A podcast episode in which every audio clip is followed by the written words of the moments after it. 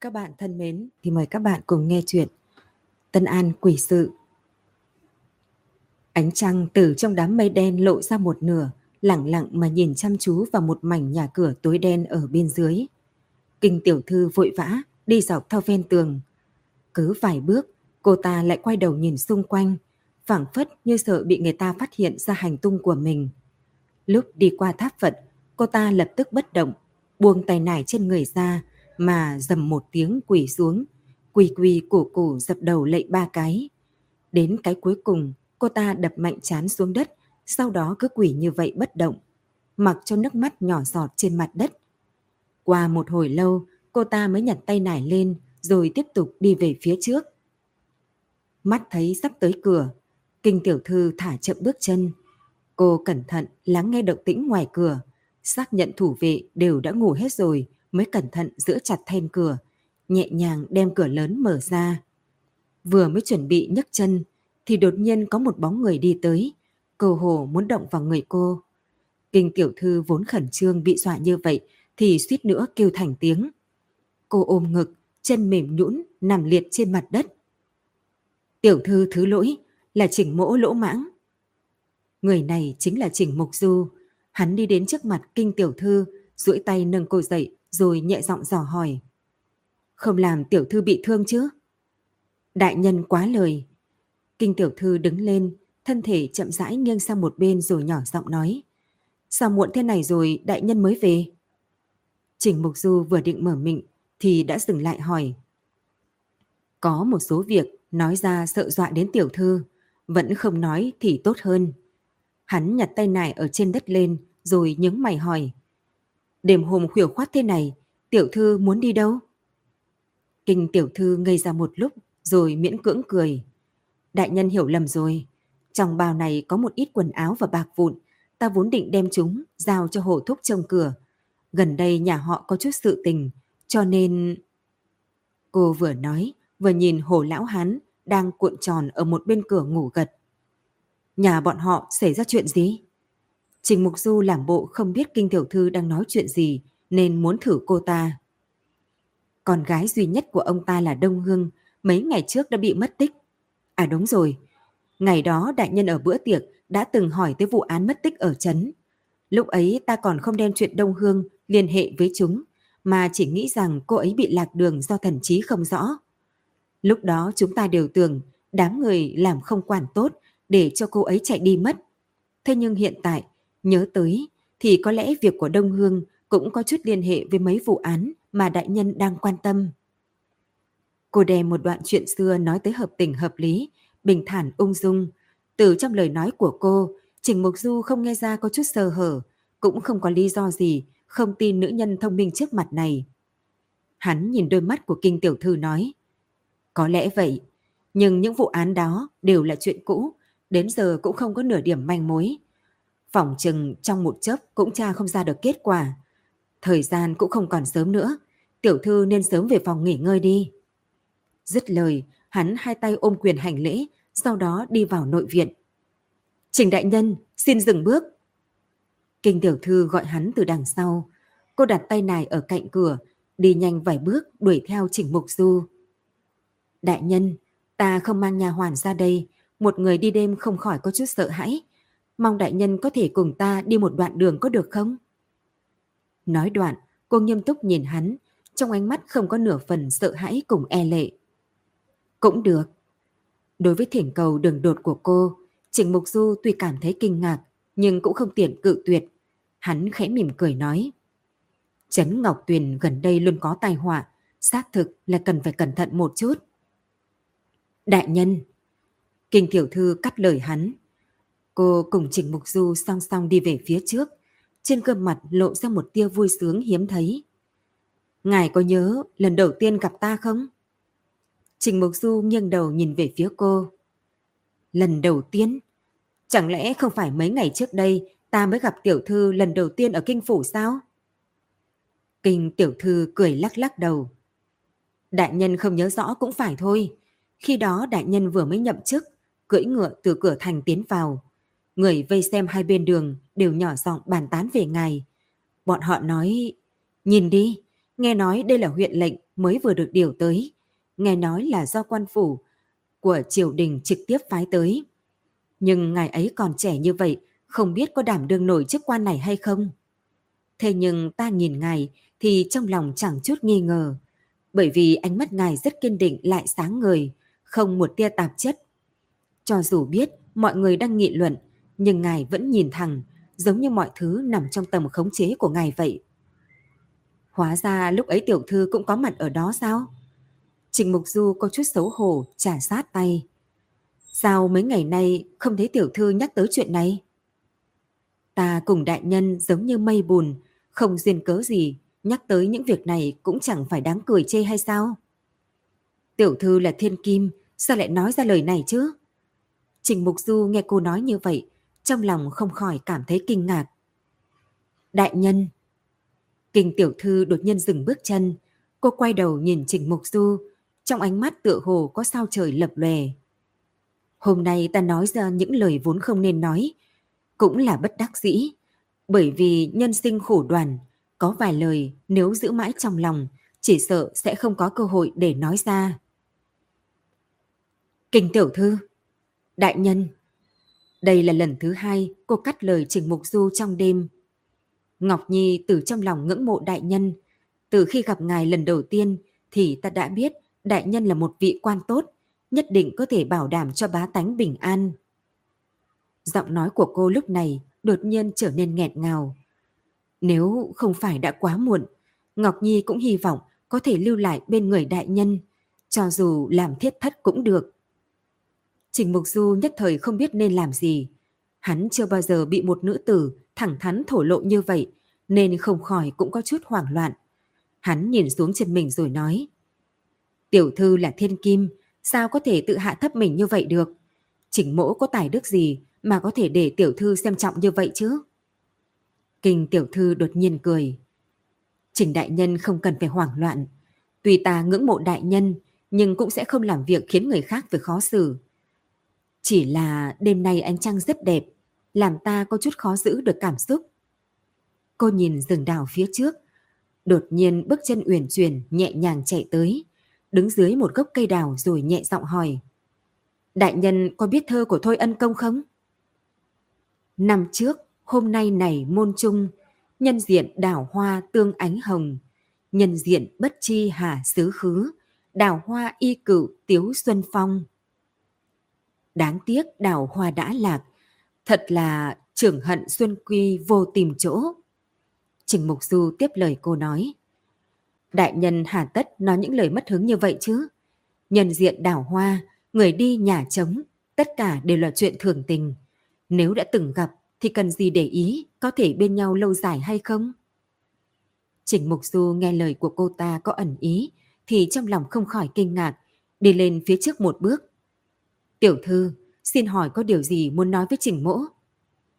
Kinh tiểu thư cười xinh đẹp. Chẳng lẽ đêm nay ta tâm sự với đại nhân nhiều như thế còn chưa đủ sao?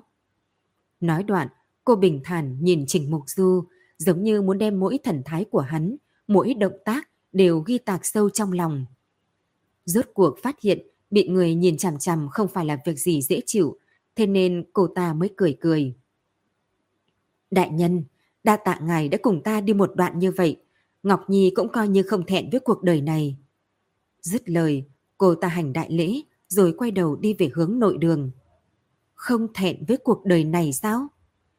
Trong lòng Trình Mục Du bị mấy chữ này đụng vào một chút. Hắn nâng cánh tay lên muốn gọi cô lại, thế nhưng do dự một lúc, hắn vẫn buông tay xuống.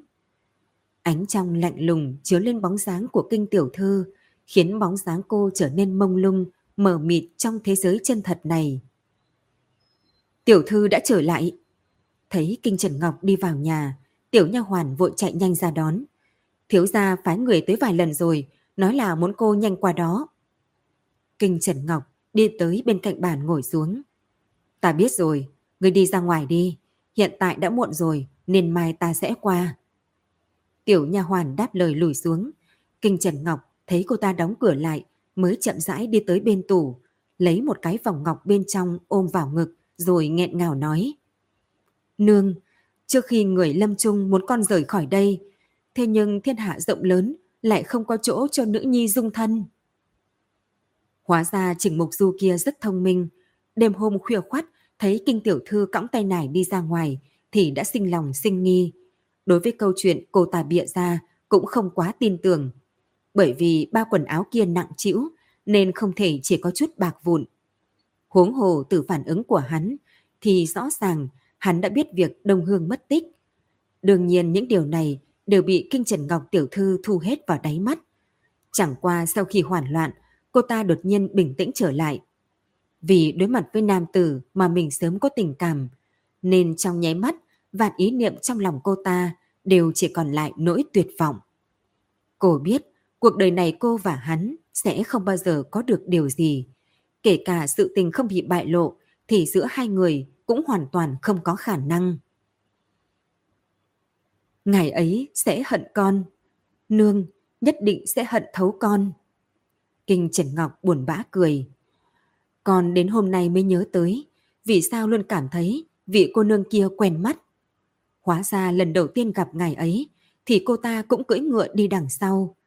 Mà ngày ấy tới nơi đây chính là vì tới tìm cô ấy. Kinh Trần Ngọc chậm rãi đeo vòng ngọc lên cổ tay, hai mắt nhìn phía ngoài cửa sổ, khuôn mặt chậm rãi nở một nụ cười thoải mái. Thật tốt, lúc sao mai hiện ra thì toàn bộ những chuyện này sẽ kết thúc. Lúc ánh mặt trời hơi sáng thì cả Trấn Ngọc Tuyền yên lặng bị một tiếng thét chói tai đánh vỡ. Nghe thấy tiếng kêu đó, Trình Mục Du cùng sử gia huynh đệ lập tức mặc thêm áo rồi chạy tới nơi phát ra âm thanh kia, chính là ở bên bờ hồ. Ánh sáng mặt trời buổi sớm chiếu nghiêng nghiêng trên mặt hồ, đem hai mươi mấy cỗ thi thể nổi lềnh bềnh trên mặt nước, chiếu lúc sáng lúc tối. Những thi thể này đều là nữ nhân mặc trung y, tóc các cô xõa ra, ánh mắt mở to nhìn lên trên, bất lực, nhìn ánh nắng nhiều năm không thấy. Thế nhưng tất cả đều đã bị nước ngâm tới trắng bệch như cá chết. Trên trán các cô đều có khắc một con hắc xà, thân rắn thô to, che khín hoa văn, đầu rắn hung tợn ngóc lên, phun ra cái lưỡi thật dài. Càng quái dị, chính là tay chân những nữ nhân này đều bị cột chặt vào một hòn đá lớn. Thế nhưng hiện tại, những hòn đá đó lại bị sóng nước trên hồ đánh giạt, phảng phất như không có trọng lượng. Người phát hiện ra đống xác chết này chính là một nông phụ ở bên hồ. Tối hôm qua, bà ta vì huyết án xảy ra ban ngày, thế nên trắng đêm không thể nào ngủ được. Mới sáng sớm, bà ta đã tới bên hồ giặt quần áo. Vừa mới ngồi xổm xuống, thì bà ta nghe thấy đáy hồ phát ra tiếng ục ục quái dị. Ngay sau đó, mặt hồ tựa như bị nước nấu sôi, ủng ục ủng ục, bắt đầu có nước bọt nổi lên. Sau đó những thi thể này, từng cái từng cái một nổi lên trên mặt nước, ngực bụng hướng lên trên, chướng như là mặt trống to. Người vây xem càng ngày càng nhiều, nhưng tất cả đều không dám đến quá gần bờ hồ, mà tụ năm tụ ba, tụ ở phía sau ba người chỉnh mục du, nhỏ giọng nghị luận. Bị cột đá vào người rồi mà vẫn có thể nổi lên được, xem ra là bị chết oan rồi. Người nhận ra không, cái người nổi lên trên đám song rêu kia chính là con dâu nhà họ Vương đấy. Mẹ chồng cô ta hôm qua còn mắng cô ta đi khổng tử dã. Ai ngờ lại chết ở bên hồ thế này. Còn người kia ở giữa có phải là ký giao không? Ai già, lúc này cái tên ngốc tử Vương Chi Du kia cũng nên chết tâm rồi. Chứ còn gì nữa. Bọn họ nói lời này mới nhắc nhở Trình Mục Du. Hắn từ trong nỗi khiếp sợ bừng tỉnh lại, quay qua nhìn Sử Kim ở bên cạnh liếc mắt một cái. Đi thông báo cho người thân tới nhận thi thể đi, gọi cả Vương Chi Du tới. Vâng, thưa đại nhân. Sử Kim nắm chặt hai tay, quay đầu định đi. Nhưng đúng lúc này, đáy hồ lại vang lên tiếng ủng ục. Ngay sau đó, một chuỗi bọt khí chậm gì gì nổi lên mặt nước. Chẳng lẽ còn có người sao? Không biết có ai nói ra câu vậy. Nghe thấy thế, trong đám người phát ra một trận kinh hô, tất cả như thủy triều lùi lại phía sau. Trình Mục Du lại không lùi mà tiến lên phía trước, nhanh chóng đi đến bên hồ, đợi lấy một cây đại thụ mọc thò ra bên hồ, lên tinh thần nhìn về phía mặt hồ. Hồ nước động vài cái, sau đó nâng lên một khối thi thể. Người nọ dáng người gầy yếu, mặc một kiện bố sam cũ kỹ đầy những chỗ vá, đôi mắt nhắm chặt, lay động trong mặt nước hồ, chợt cao chợt thấp. Đại nhân, đây không phải Vương Chi Du sao? Sử Kim ở đằng sau Trình Mục Du kêu lớn. Hai mươi mấy thi thể được trùng trong bao đặt trong thẩm thị từ đường thoạt nhìn vô cùng ghê người.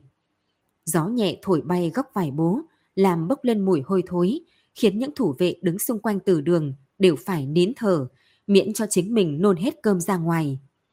Bởi vì không có nơi thích hợp để sắp đặt, Trình Mục Du chỉ phải đành phải sai người đem những cái xác đó tạm thời đặt ở trong từ đường, lại để Sử Phi dùng khoái mã đuổi tới thành Tân An, triệu tập bọn nha dịch lại đây. Rốt cuộc người chết nhiều như vậy, chỉ bằng ba người họ thì khẳng định là không đủ. Ánh mắt Trình Mục Du xẹt qua đống thi thể xếp thành hàng, cuối cùng dừng lại trên người Vương Chi Du. Sở dĩ hắn có thể nhận ra tú tài này bởi vì vải bố trên cái xác bị nhiễm một tầng máu đỏ tươi, hoàn toàn khác những thi thể còn lại. Kỷ thực vừa rồi, lúc vớt thi thể lên, hắn đã phát hiện trừ Vương Chi Du thì những cái xác còn lại đều bị nước ngâm tới trướng lên, trong bụng chứa đầy nước. Chỉ có Vương Chi Du lại vẫn gầy như lúc còn sống. Chẳng qua trước ngực hắn có một vết đao xuyên qua lưng. Các cô ấy đều là bị chết đuối, chỉ có ngươi là bị đâm chết rồi mới bị ném vào trong nước, có phải không? Trình Mục Du lẩm bẩm nói với cái xác. Đại nhân, Yến cô nương tới, nói là có chuyện quan trọng muốn bẩm báo. Sử Kim ở bên tai hắn thấp giọng nói. Mau mang cô ấy tiến vào đây. Trịnh Mục Du không chút nghĩ ngợi, buột miệng thốt lên. Chỉ chốc lát sau, bóng dáng Yến Nương xuất hiện cạnh cửa từ đường. Cô vẫn giống như mấy ngày trước, đứng tránh mưa trong từ đường đổ nát kia. Thần thái nhẹ nhàng tự tại, hoàn toàn không bị mùi hôi của mấy chục cỗ thi thể trong này dọa sợ. Trình Mục Du tạm thời đem nghi ngờ trong lòng xóa đi, tiến lên đón cô. Yến cô nương, thi thể của Vương Chi Du cũng được tìm thấy ở trong hồ. Ta biết rồi, chuyện này đã đồn khắp chấn, cho nên ta mới đến nơi này tìm đại nhân. Chẳng lẽ cô nương có manh mối gì sao? Nghe lời cô nói, Trình Mục Du trong lòng cả kinh. Yến Nương nhẹ chỉ phía dưới nói. Hôm qua Vương Chi Du tới khách điếm tìm ta, thế nhưng lúc ấy ta không ở đó, cho nên y vội vàng rời khỏi. Hôm nay điếm tiểu nhị nghe nói y đã chết, thì mới nhớ tới chuyện đó mà báo cho ta. Cái gì? Y đi tìm cô? Vì sao lại tìm cô mà không tìm ta? Trịnh Mục Du khẽ nhíu mày hỏi.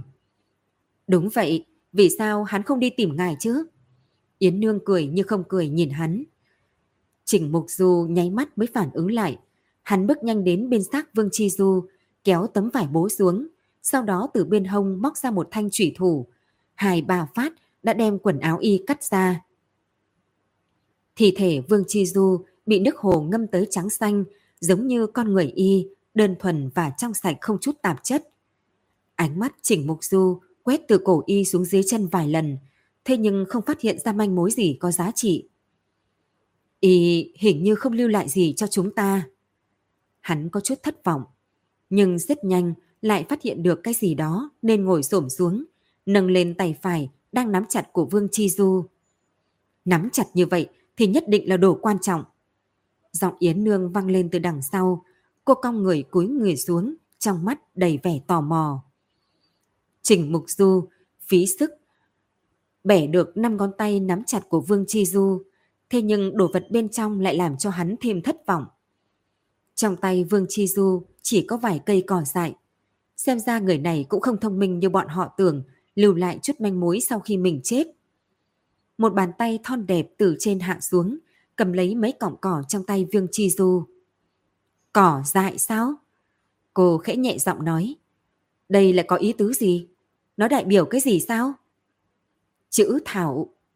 Trình Mục Du đột nhiên hít hà một hơi, sau đó đỡ hai chân đã nhức mỏi chậm rãi đứng dậy. Hắn nhìn Yến Nương, nói ra một từ đã nghẹn lại trong lòng thật lâu. Kinh! Y muốn nói cho chúng ta biết kẻ hại chết hắn là người kinh gia sao? Không sai, Vương Trì Du nhất định đã nhớ tới lời ký giao nói với hắn trong mộng nên mới vội vã muốn báo cho ngài biết hung thủ giết hại ký giao là ai. Nhưng ngài lại ở kinh phủ, Hắn không thể tự mình chui đầu vào lưới, nên mới nghĩ đến tìm ta, sau đó thông qua ta đem chân tướng để nói cho đại nhân. Đáng tiếc, lúc ấy ta lại không ở khách điếm. Có một đôi mắt, sớm đã theo dõi y. Người kia cũng biết chúng ta đã gặp y, cho nên khi thấy y thì vội đi tìm ngài, đã đoán được y đã biết được chân tướng. Kẻ đó tìm cách diệt trừ Vương Chi Du, vứt thi thể y vào trong hồ.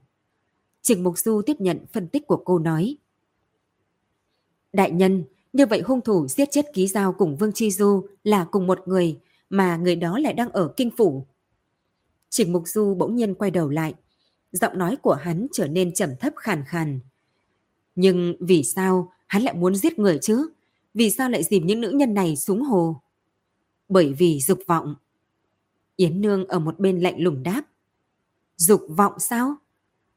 Trên trán những nữ nhân này đều có khắc khắc xà. Đại nhân có từng nghĩ nó đại biểu cho cái gì không? Trịnh Mục Du cúi đầu, đôi mắt nhìn đến một thi thể. Một bàn tay của cô ta lộ ra khỏi lớp vải trắng. Trên năm đầu ngón tay có thể mơ hồ nhìn thấy những lỗ kim lớn nhỏ. Hắc xà, dục vọng. Trịnh Mục Du lặp lại một câu, sau đó đột nhiên ngẩng đầu. Các cô ấy bị hắn cầm tù sao? Trong thời thượng cổ, hắc xà là tượng trưng cho sự sinh sôi nảy nở cùng nam tính. Xà đồ đằng cũng là một loại sùng bái từ nguyên thủy của con người. Yến Nương dùng giọng nói không có chút cảm xúc, chậm rãi thuật lại câu chuyện. Nếu đại nhân cởi quần áo của những nữ tử đó, sẽ phát hiện trước ngực cùng cơ quan sinh dục của họ còn có rất nhiều lỗ kim. Bởi vì các cô ấy cũng không phải nô dịch đơn thuần mà thuộc sở hữu của một người nào đó. Trình Mục Du trầm mặc một lúc, đôi mắt hắn quét qua những thi thể bị ngâm nước dưới trướng lên ở trên mặt đất. Bọn họ từng là thê tử, tỉ muội, thậm chí mẫu thân của ai đó. Thế nhưng hiện giờ, sau khi nhận hết mọi lăng nhục, lại bị buộc đá ném vào trong nước lạnh. Nếu không phải sáng nay họ thần kỳ nổi lên, thì thân thể của họ sẽ từ từ hóa thành nước bùn máu loãng, vĩnh viễn không nhìn thấy được ánh mặt trời.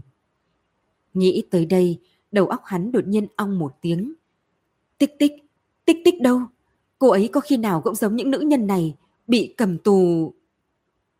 Trình Mục Du không dám nghĩ tiếp, bởi vì nghĩ tiếp, hắn sợ mình không có biện pháp duy trì tỉnh táo để tìm ra chỗ cô đang bị giam giữ.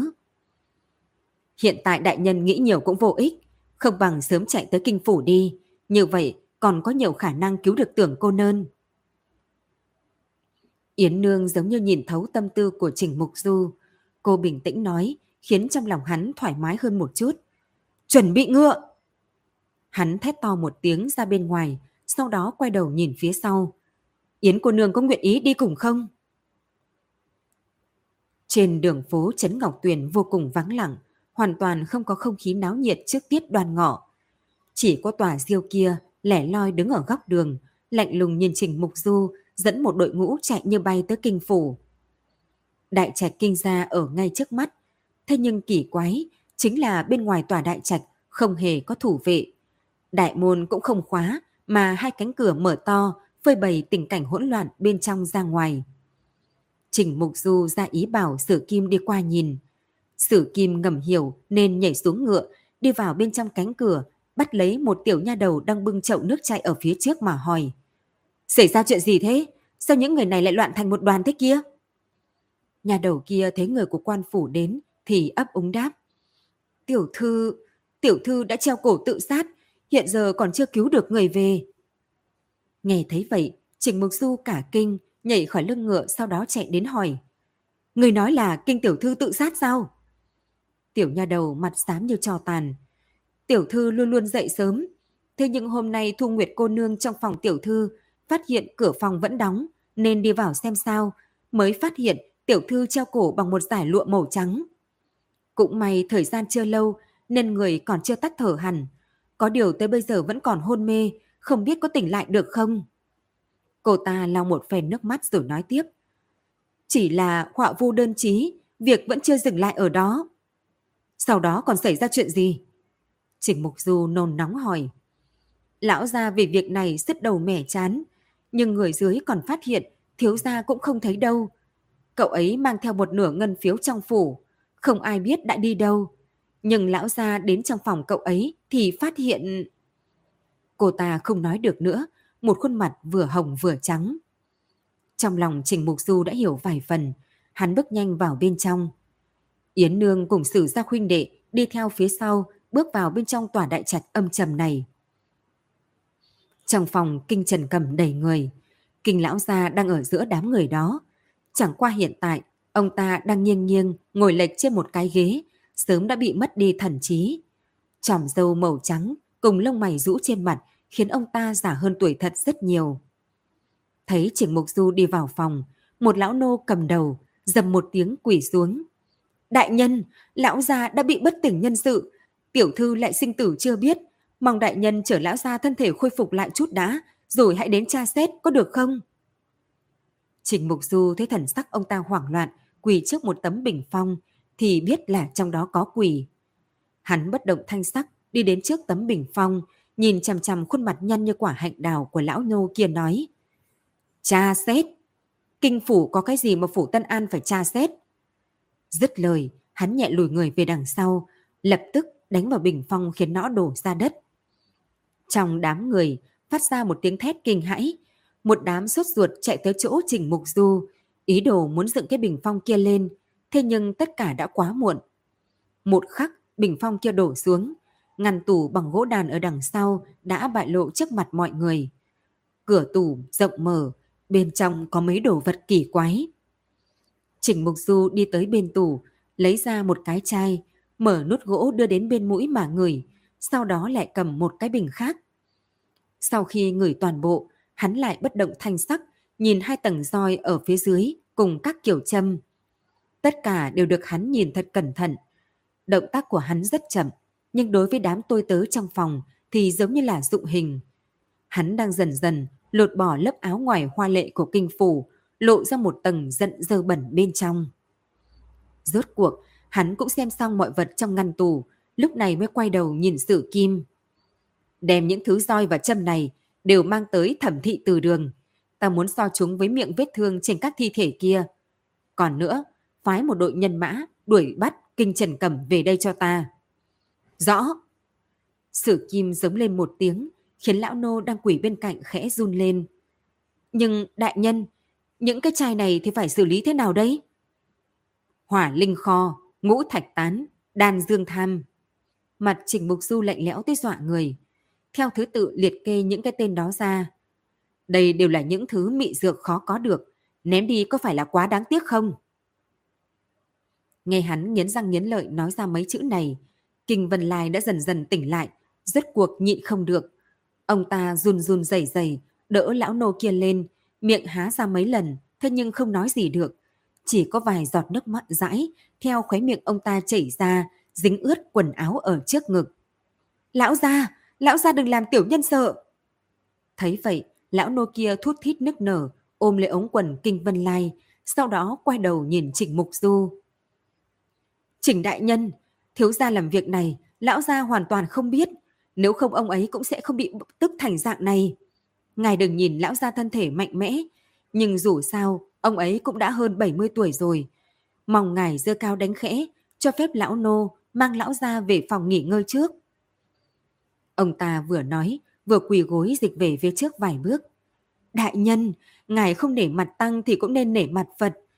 Lão gia tiểu nhân dù sao cũng là công hầu, được hoàng thượng thân phong. Mặc dù nhi tử phạm vào trọng án, nhưng cũng không thể liên lụy tới trên người ông ấy. Trình Mục Du nhìn Kinh Vân Lai một cái, thấy khóe mắt ông ta phiếm nước mắt, miệng run run nghiêng mặt sang một bên, rất có bộ dáng của kẻ bị trúng gió, cũng không dây dưa nữa mà quay đầu lại nói với Sử Kim.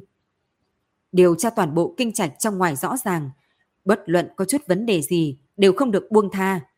Còn nữa, đem toàn bộ nhà hoàn, gã sai vặt, hầu hạ kinh trần cẩn tới đây. Trà hỏi xem, bọn họ biết những gì thì khai hết ra, nửa chữ cũng không được giấu. Đại nhân, tưởng cô nương liệu... Sử Kim nói ra chuyện Trình Mục Du lo lắng nhất. Không đâu. Hắn chém đinh chặt sắt, cắt lời Sử Kim. Lấy tính cách của tích tích, ta tin tưởng cô ấy thả chết cũng sẽ không làm xúc sinh kia đắc thù. Nói đến chết, Tâm tình Trình Mục Du lục bục một chút, ép tới nỗi hắn thật lâu không thở nổi. An trí xong sự tình kinh phủ thì đêm đã khuya, nhưng vụ án vẫn như cũ không có tiến triển. Những người bên cạnh kinh Trần Cầm hoàn toàn không biết gì về việc ác hắn đã làm. Hỏi đến cuối cùng, sự kim đã phát hỏa đập nát mấy tảng đá. Những người quỷ trên đất dư lên bẩn bật, nhưng nửa chữ cũng không nói ra. Mà ở bên này, Kinh Vân Lai vẫn là một bộ chấn kinh quá độ. Mấy đại phu đi vào đều lắc đầu đi ra, hết đường xoay sở với bệnh tình của ông ta. Thời gian từng chút một trôi qua, lòng Trình Mục Du giống như bị lửa thiêu, nôn nóng khó an. Hắn đơn giản đi đến một cái sân không người, nghĩ lại mọi việc rồi lại tự hỏi bước tiếp theo phải làm thế nào. Nhưng hắn phát hiện Yến Nương so với hắn đã tới trước một bước. Giờ phút này, cô đang ngồi trên thềm đá, nhẹ nhấp một ly rượu dưới ánh trăng. Yến cô nương cũng là người thích rượu ngon sao? Trình Mục Du đi tới bên cạnh cô, ngồi lên cùng một phiến đá. Chỉ tiếc án chưa phá được, nếu không Trình mỗ cũng có thể uống với cô nương vài chén. Yến nương nhàn nhạt, nhạt cười một chút, đem rượu trong ly uống một hơi cạn sạch. Ta chỉ mượn rượu nhớ người thôi. Nhớ người sao? Đúng, nhớ người. Yến Nương ngơ ngác nhìn Trình Mục Du, cặp mắt kia trong chốc lát giống như một lão nhân 70 tuổi, trong chốc lát lại giống như hài đồng 5-6 tuổi, trong tang thương lộ ra đơn thuần, trong đơn thuần lại lộ ra hàm xúc. Thấy Trình Mục Du bị mình nhìn chằm chằm, không được tự nhiên, cô mới đứng dậy đi tới một gốc cây liễu, cầm lấy một cành cây rủ xuống rồi, câu có câu không mà thưởng thức nói. Đại nhân điều tra kinh phủ có phát hiện ra được gì không? Trình Mục Du hít vào một hơi. Ngoài ngăn tủ của kinh Trần Cầm thì cũng không có bất cứ chỗ nào khả nghi. Cũng chưa từng phát hiện chỗ nào có mật thất sao? Vì sao cô nương lại hỏi như vậy? Nếu hắn cầm tù nhiều nữ tử như vậy thì tất nhiên phải tìm một chỗ để ẩn nấp. Nếu không thì đã sớm bị người ta phát hiện rồi, không phải sao? Yến Nương quay đầu lại nhìn hắn. Nhưng người của ta đã lật cả kinh phủ lên mà vẫn không phát hiện được gì. Hiện tại ta hoài nghi chỗ kinh trần cầm cầm tù những nữ nhân đó có lẽ không phải ở kinh phủ. Có lẽ y tìm được một tòa nhà ở bên ngoài làm chỗ ẩn nấp rồi khóa các cô ấy lại ở bên trong cũng chưa biết chừng. Nhưng nhà nào mà không có cửa sổ và cửa chính chứ? Yến Nương lẩm bẩm nói. Không có cửa sổ, cũng không có cửa chính ư? Yến cô nương đã phát hiện ra được gì mà Trình Mỗ chưa từng phát hiện ra sao? Trình Mục Du vội vàng đi lên trước hỏi. Nếu có, mong cô nương biết gì nói hết, bởi vì tích tích sợ là mệnh đã ở sớm tối, không thể tiếp tục chờ. Không dối gạt đại nhân, tối hôm qua ta ở bên hồ thấy hồn phách của ký sao, Cô mới nói được đến đây thì đã bị một tiếng gọi ẩm ĩ dồn dập đánh gãy. Từ xa, một gã nha dịch đầy đầu mồ hôi chạy tới, thần sắc y hoảng loạn, chạy một đường dọc theo phòng, tiến vào trong sân, ôm bụng cô nén hơi thở mà nói. Đại nhân, xảy ra chuyện, xảy ra chuyện rồi. Chuyện gì mà ngươi bị dọa thành thế này? Trình Mục Du lạnh lòng hỏi. Thi thể, thi thể đều đã bị ăn hết rồi. Trình Mục Du bị cả kinh nên nhất thời không nói ra được nên lời. Yến Nương đã giành trước một bước mà phi như bay ra ngoài, lao lên ngựa, phóng tới từ đường thẩm ra. Bên ngoài từ đường có ba bốn nhà dịch, bọn họ sắc mặt trắng bệch, cả người run tới cơ hồ không thể đứng thẳng được, phải đỡ tường mới có thể chống đỡ được cơ thể. Trình Mục Du cũng xuống ngựa, vọt vào trong tử đường.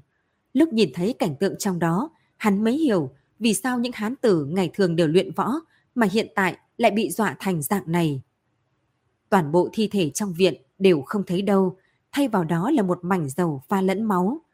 Bởi vì những thi thể đó bị ngâm nước nhiều ngày nên máu đã sớm đông lại, trộn cùng với mỡ, biến thành trạng vật như đậu hũ. Giải rác đâu đó vẫn còn rơi rụng vài miếng móng tay, mấy cái răng, dưới ánh trăng càng trở nên âm trầm. Yến Nương đứng bên trong đống đỏ thẫm kia, ánh mắt lẫm lẫm, sắc mặt trắng tới dọa người. Sao lại thế này? Trình Mục Du cảm thấy chính mình cũng sắp không thể thở nổi, giọng hắn nghẹn ngào dò hỏi một nha dịch ở bên cạnh. Hồi, hồi, hồi bẩm đại nhân. Nhà dịch kia nơm nớp lo sợ. Bọn thuộc hạ phụng mệnh gác từ đường thẩm thị. Tới nửa đêm thì mấy huynh đệ chịu không nổi nên đã ngủ gật. Nhưng mới qua không lâu thì nghe thấy mấy tiếng lách cách phát ra từ bên trong. Chúng thuộc hạ mở to mắt, rồi nhìn thấy một, một cái... Y nói không được nữa, mồ hôi lạnh đổ một tầng, tẩm ướt quần áo sau lưng. Nhìn thấy cái gì? Trình Mục Du cao mày thúc giục nói. Thấy, thấy một hài tử. Hài tử sao? Cái đó giống hài tử, thế nhưng không phải hài tử, bởi vì đầu nó so với người lớn còn to hơn, lại dẹp lại, vừa nhọn nữa. Nó đưa lưng về phía bọn thuộc hạ, ngồi xổm trên mặt đất, trong tay bắt lấy một khối thi thể mà há mồm gặm. Bọn thuộc hạ bị cảnh tượng quái dị đó, dọa sợ tới mức không nói ra lời. Đúng lúc đó, cái thứ kia nghe được động tĩnh từ phía sau nên quay đầu lại. Nhà dịch kia nói tới đây thì đã run tới lợi hại, nắm chặt góc áo, khóe mắt phiếm hồng nhìn chằm chằm Trình Mục Du. Miệng nó rất lớn, khóe miệng ngoác tới tận tai, đầy miệng đều là máu huyết, đôi mắt còn đỏ hơn cả mắt thỏ, lại lớn như chuông đồng. Nó nhìn đến bọn thuộc hạ, thì lập tức há miệng phát ra tiếng gầm gừ uy hiếp. Trong cái miệng rộng kia đều là răng, mỗi cái đều dựng lên, tựa như tựa như một bông hoa hướng dương lớn. Nghe y nói xong, Trường Mục Du chậm chạp không đáp lời. Nhà dịch kia thấy hắn sắc mặt âm trầm dọa người, thì cũng không nói nhiều mà lặng lẽ rời khỏi đó, đứng sang một bên. Mây trên trời đã đến rồi đi, ánh trăng bao trùm trong những đám mây giống như sợi bông. Trình Mục Du đứng tại chỗ, trước mắt đều là máu huyết. Hắn chỉ cảm thấy bản thân chưa bao giờ thất bại đến vậy. Việc của tích tích chưa có đầu mối, mà đối mặt với một con quái vật như quỷ đói này, hắn càng không có cách gì xoay trở.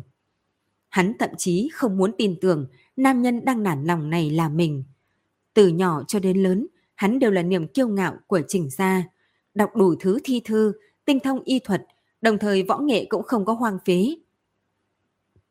17 tuổi, hắn đã tùy quân xuất chinh cũng bắt đầu sống một viên cũng bắt sống một viên đại tướng của quân Liêu. Nhưng hiện tại, hắn lại như một con báo bị rơi vào bẫy dập. Cho dù có 18 môn võ nghệ, cũng không thể thi triển được, chỉ có thể trơ mắt, chờ cho đến khi sức lực bị tiêu hao hầu như không còn. Một bóng sáng yểu điệu lóe qua trước mắt hắn. Trình Mục Du bỗng nhiên ngẩng đầu. Yến cô nương muốn đi đâu? Núi Khâu Hưng. Giọng cô lanh lảnh như Ngọc Châu, không chút ướt át bẩn thỉu. Nó ở đâu? Chẳng lẽ nó ở đó sao? Không sai. Giọng cô rất bình tĩnh. Nhưng ta thấy đại nhân muốn ở lại đây hối hận hơn là... Đi tìm, chính vì vậy Yến Nương xin không quấy giày, cáo từ trước. Cô vừa nói xong đã bước chân ra khỏi cửa. Khoan đã! Trực Mục Du gọi gọi cô lại. Trên núi hùng hiểm, cô nương một người đi sợ là không ổn. Còn nữa, hắn lại bỏ thêm một câu. Không bảo vệ được chứng cứ là trách nhiệm của phủ Tân An. Trình mỗ tuyệt đối không thể buông tay mặc kệ. Yến Nương khẽ nhướng mày. Đại nhân có biết chính mình phải đối mặt với cái gì không đấy? Trình Mục Du đi tới bên cạnh cô nói. Mặc kệ là cái gì, ta đều phải đi tìm nó. Huống hồ có cô nương ở đó, Trình mỗ thật ra lại không cảm thấy sợ hãi. Yến Nương cong môi cười, cầm dây cương nhảy lên ngựa. Cô hung hăng đánh trên mông ngựa một cái, sau đó chạy thẳng tới núi Khâu Hưng. Trình Mục Du quay đầu lại như một nha dịch. Người đi nói với Sử Phi Sử Kim để bọn họ tiếp tục tìm tưởng cô nương, còn vài người khác thì theo ta, xem cái thứ ăn xác người kia là thứ gì. Lúc đoàn người đi vào chân núi Khâu Hưng thì sắc trời đã không còn rõ. Nhìn lại, chỉ thấy mênh mông đồi núi vô bờ. Nơi xa trên núi, chỗ cao chỗ thấp, phập phồng liên tiếp. Trong sương khói mờ ảo, chợt xa chợt gần. Cưỡi ngựa đến đây thì không thể đi tiếp, thế nên bọn họ buộc ngựa ở trên cây rồi đi bộ vào trong rừng. Nơi này quả nhiên không thích hợp. Trình Mục Du vừa đi vừa đánh giá rừng cây hai bên. Ngay cả nửa tiếng chim cũng không có, chẳng giống một cánh rừng già sơn dã gì cả. Nơi này vốn dĩ cây cao, chim lắm, dã thú nhiều, là địa điểm săn bắn lý tưởng của thợ săn. Mà cái này cũng không kỳ quái, xương cốt bị chôn mấy thập niên bón cho đất đai, nên chỗ này phí nhiều hơn những chỗ khác là đúng thôi. Yến Nương không chút để ý nói. Lời này vừa nói ra, mấy nha dịch đi theo cũng cảm thấy lông tơ sau lưng đều dựng. Tức khắc cảm thấy cánh rừng u ám thêm vài phần. bọn họ mồm năm miệng mười hỏi. Cô nương, trong núi có chôn cái gì mà lại có thể sinh ra một con quái vật như vậy chứ? Lời này vừa nói ra, mấy nha dịch đi theo đã cảm thấy lông tơ sau lưng đều dựng lên, tức khắc cảm thấy cánh giường u ám thêm vài phần. Bọn họ mồm năm miệng mười hỏi. Cô nương, trong núi này có chôn cái gì mà lại có thể sinh ra một con quái vật như vậy? Hải tử, những đứa nhỏ bị chính huỳnh đệ phụ mẫu của mình ăn thịt. Bọn họ bị chôn ở chỗ này đã vài thập niên, trùng quy oán khí khó tiêu, thời gian lâu, những oán khí đó ngưng kết ở bên nhau, hóa thành một con quái vật thị huyết. Sau đó dưới một thời cơ ngẫu nhiên nào đó, nó chui ra từ dưới mặt đất. Trước tiên, nó ăn hết toàn bộ vật sống trong núi, sau đó lại trộm lẻn vào trấn Ngọc Tuyền, trộm lương, ăn thịt người, ăn xác. Tóm lại, chỉ cần thứ gì có thể lấp đầy bụng thì nó sẽ nuốt tất cả vào trong bụng. Nhà dịch kia khẽ dùng mình một cái. Chúng ta đi chuyến này không phải là chịu chết hay sao? Phỏng chừng vài người chúng ta còn chưa đủ để nó nhét kẽ răng. Hiện tại ngươi đi còn kịp đấy. Phủ Tân An không nuôi phế nhân. Trình Mục Du lạnh lùng quăng một câu. Đại nhân hiểu lầm rồi, hắn chỉ thuận miệng nói thế thôi. Ngay cả vị cô nương này còn không sợ, thì mấy người chúng ta sao lại không dám đi cơ chứ? Một nhà dị khác nhanh chóng giảng hòa, thế nhưng miệng y nói thế, còn bước chân thì đã cứng đi rất nhiều, giống như mỗi bước đi đều phải tốn rất nhiều sức lực. Yến Nương thấy bọn họ càng ngày càng bước chậm, thì khóe miệng không nhịn được hiện lên ý cười. Cô nhìn Trình Mục Du nói, Đại nhân hà tất phải làm khó người khác. Vốn dĩ đây chính là việc có thể rơi đầu bất cứ lúc nào, còn bắt người ta giả vờ không sợ. Theo ta thấy, bọn họ có thể rời khỏi thì cứ để họ rời đi, như vậy cũng đỡ phiền toái cho ta. Trình Mục Du biết cô đang châm chọc mình, dùng người không quen, nhưng cũng hoàn toàn không để ý. Hắn đánh giá bốn phía, thấy lá cây trên đỉnh đầu càng ngày càng thưa thớt, bầu trời hiện ra từng mảng, thì biết là bọn họ sắp đi đến cuối rừng cây. Quả nhiên đi không bao lâu, trước mặt hắn xuất hiện một tảng đất trống lớn. Trên mặt đất trũng có vài cái khe, từ đó đang tỏa ra những cụm sương mù màu trắng. Sương mù kia cực lạnh, cho dù đứng cách nó mấy chục thước, thì đoàn người Trình Mục Du cũng đã cảm giác được hàn ý khác thường. Đến khi đi lên phía trước vài bước, thì mấy nha dịch đã bị lạnh tới không thể nào chịu nổi, phải chụm lại thành một đoàn mới có thể miễn cưỡng mà đi tiếp. Yến cô nương có thấy đám sương mù này không thích hợp không? Trình Mục Du thở ra một hơi khói trắng. Tuy núi sâu rét lạnh, nhưng cũng không tới mức này. Còn nữa, nơi này hình như có một hương vị kỳ quái. Đây là thi khí, đại nhân nên sớm bịt miệng mũi lại đi. Yến Nương nheo mắt lại, ánh mắt tựa hồ muốn xuyên qua đám sương mù dày đặc phía trước. Nghe cô nói vậy, Trình Mực Du cùng bọn nha dịch nhanh chóng lấy khăn tay che miệng mũi lại. Một nha dịch hoảng loạn quá nên tay run lên đánh rơi khăn tay xuống đất. Y ngồi xổm xuống trong đám sương mù dày đặc mà sờ soạng.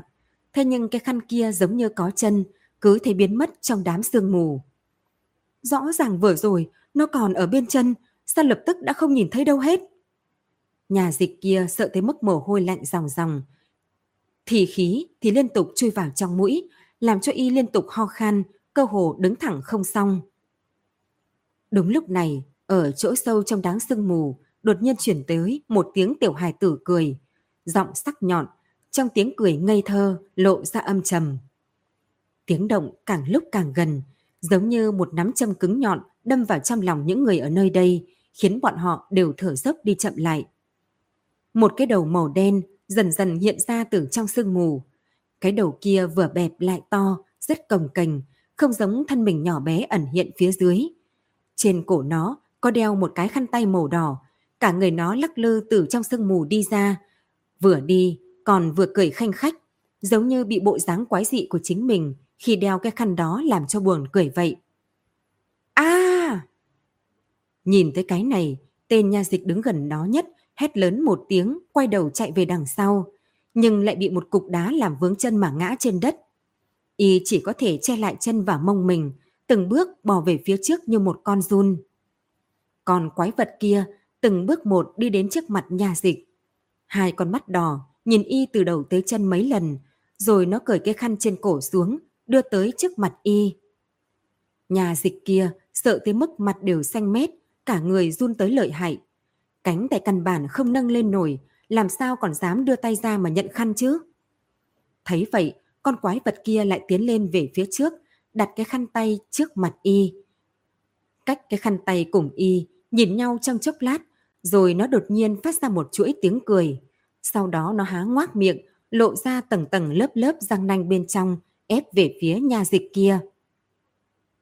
Những người khác thấy vậy thì sợ tới mức hồn phi phách tán, vội túm tụm chạy hết xuống dưới núi. Chỉ có Trình Mục Du rút trường kiếm chạy vội tới. Trong một khắc cuối cùng, nhanh chóng cắm trường kiếm vào trong họng con quái vật. Thanh kiếm xuyên từ miệng nó tới yết hầu, toàn bộ cắm vào trong người nó, thế nhưng miệng vết thương lại không có máu.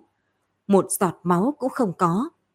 Trình Mục Du buông chuôi kiếm ra sững sờ tại chỗ, nhìn các thứ giống đứa nhỏ ở phía trước, lắc đầu trái phải. Sau đó, miệng lúc đóng lúc mở, phát ra những tiếng quái dị. Theo động tác nhai nuốt của nó, thanh kiếm đã cùng với Trình Mục Du ở trên chiến trường giết địch vô số này, cứ thế vỡ vụn, bị nó nuốt tất vào bụng. Thấy vậy, nha dịch trên mặt đất sợ tới mức liên tục kêu to. Tiếng kêu này khiến con quái vật kia bị chọc giận. Nó nhún hai chân nhảy lên bụng nha dịch, đôi tay gỉ chặt vai y mở miệng thật lớn, muốn cắn vào cổ y. Mấy người chỉnh mục du thấy người kia lập tức sẽ bị nuốt sống thì không quan tâm gì mà vọt tới. Thế nhưng thứ kia sức lớn, một cái tát đã đánh hắn đi thật xa. Thân mình dầm một tiếng, đụng vào trên cây đại thụ, phần lưng bị đập tới đau đớn. Đại nhân, đại nhân cứu mạng! Nhà dịch kia phát ra tiếng khóc nức nở. Trình Mục Du gượng người đứng dậy, tập tễnh tiến về phía y.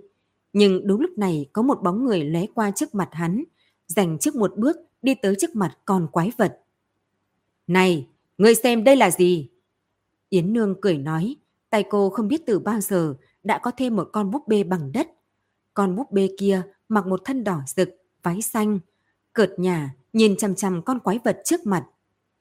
Con quái vật kia ngây ra một lúc, ngay sau đó ở trên mặt nó, thế nhưng lộ ra một nụ cười tò mò. Nó đứng lên, lung lay tụt xuống khỏi người nha dịch kia, vươn tay muốn bắt lấy tượng đất trong tay Yến Nương. Nhưng lần này nó tóm hụt, bởi vì Yến Nương lại lùi về phía sau hai bước, cùng nó ngăn cách một khoảng.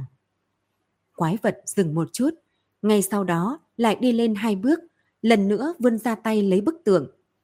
Trong lúc ngàn cân treo sợi tóc này, Yến Nương thoáng ngồi xổm xuống, rút ra thanh kiếm của nha dịch rơi trên mặt đất. Chỉ thấy một đạo hàn quang hiện lên, thanh bảo kiếm kia lướt qua cổ con quái vật chém rơi đầu nó. Cái đầu quay vòng vài lần trên mặt đất, sau đó dừng lại bất động. Nhưng phần thân của nó thì vẫn đứng tại chỗ, cánh tay cứng còng, duỗi về phía tượng đất. Bàn tay lúc đóng lúc mở, giống như không cam lòng khi chưa lấy được con búp bê. Thần sắc trên mặt Yến Nương dần nhu hòa lại. Cô khẽ thở dài, chậm rãi đi về phía trước, nhét tượng đất vào trong bàn tay vừa bé vừa đen kia.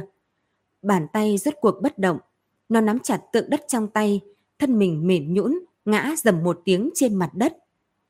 Mọi thứ đều yên lặng lại, sương mù dày đặc cũng thu lại từng chút một để lộ ra một cây vân sam che trời giữa đám sương. Trong rễ của cây có một cái động lớn, đám sương mù kia rút vào bên trong động, biến mất vô tung. Yến Nương lau mồ hôi, quay đầu lại nói với Trình Mục Du. Đại nhân thất thân làm gì, còn không mau lại đây hỗ trợ. Bị cô nói như vậy, Trình Mục Du mới bình phục từ hoảng hốt. Hắn đi đến bên cạnh Yến Nương, ngồi xổm xuống, nhìn cái đầu và thân thể của con quái vật trên mặt đất, thần sắc càng thêm nghiêm túc. Đại nhân suy nghĩ cái gì vậy? Yến Nương nhìn hắn hỏi. Phụ thân từng nói, Đại Tống Thái Bình được như ngày hôm nay thực không dễ. Ta nhận bổng lộc của triều đình thì phải tận lực giữ vững cục diện này. Khi đó ta còn nhỏ, vẫn chưa hiểu thấu đạo thâm ý trong những lời này. Thế nhưng hôm nay nhìn đến những đứa trẻ bị đói. Những đứa trẻ vì đói mà bị người ta ăn thịt này, ta mới hiểu được ý của ông ấy. Phụ thân đại nhân chính là Hàn Lâm Sử, Trình đại nhân sao? Trình Mục Du quay đầu lại đáp. Đúng vậy, nhưng phụ thân ta ở triều làm quan, hai chúng ta cũng đã lâu không gặp nhau. Hắn nhìn cái xác trên mặt đất kia rồi khẽ nhíu mày hỏi.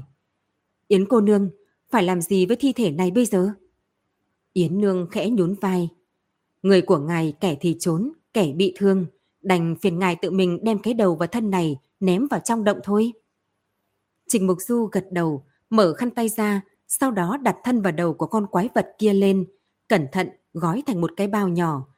Làm xong, hắn đứng dậy cùng Yến Nương đi tới dưới tảng cây vân sam, nhìn cái động to tối đen lẳng lặng đứng.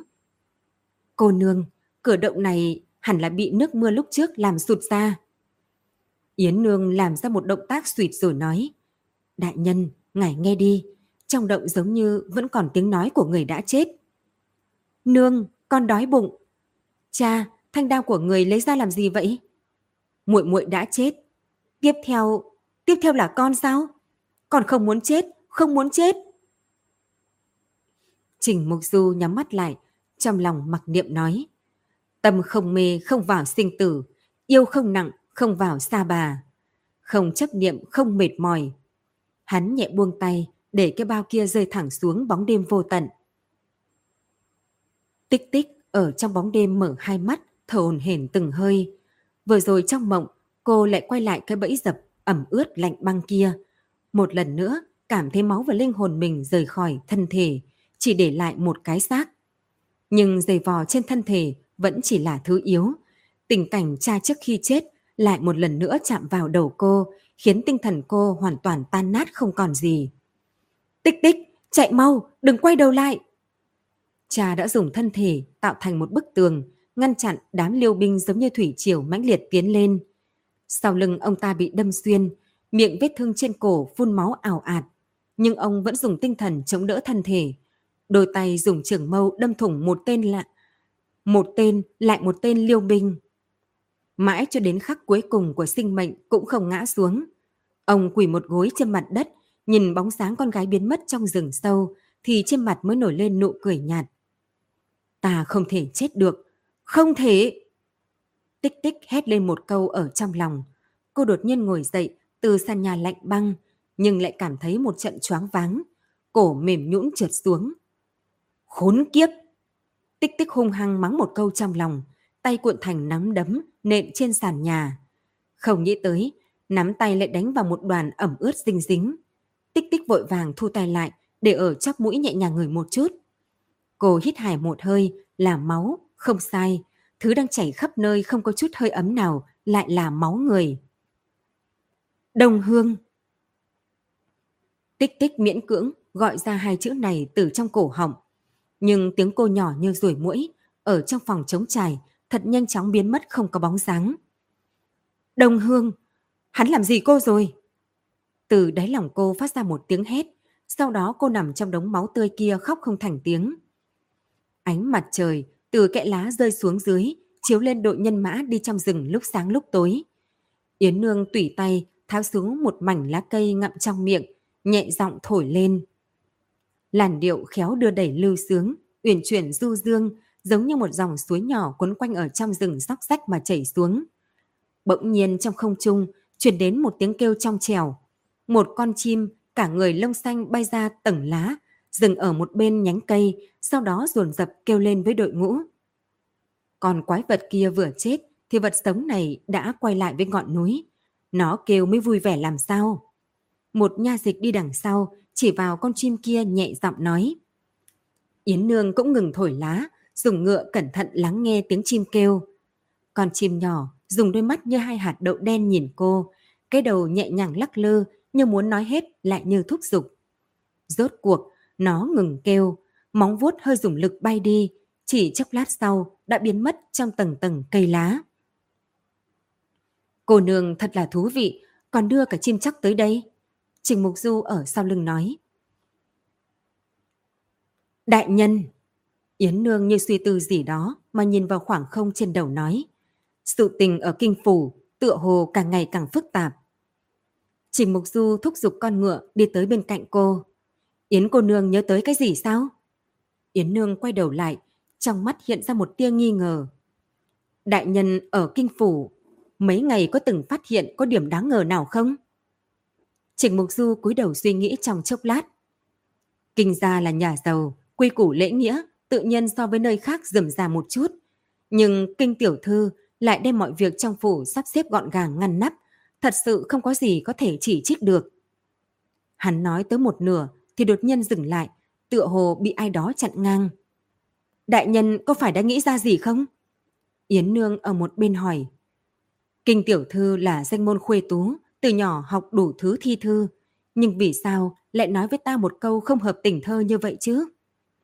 Nhân diện đào hoa tương ánh hồng, nơi nào còn có hoa đào dụng. Hoa đào đã sớm dụng hết rồi. Trình Mục Du nói với Yến Nương nhưng lại giống như đang nói với chính mình. Cô ta đứng ở dưới gốc cây đào, nói với ta, người đi nhà trống vốn là chuyện thường tình. Lúc ấy ta chỉ cảm thấy không thích hợp. Sau cô ta lại tự sát. Ta cũng chỉ nghĩ cô ta đối với ta nói lời cáo biệt, nhưng hiện tại mới thấy kinh tiểu thư hẳn là có ý khác.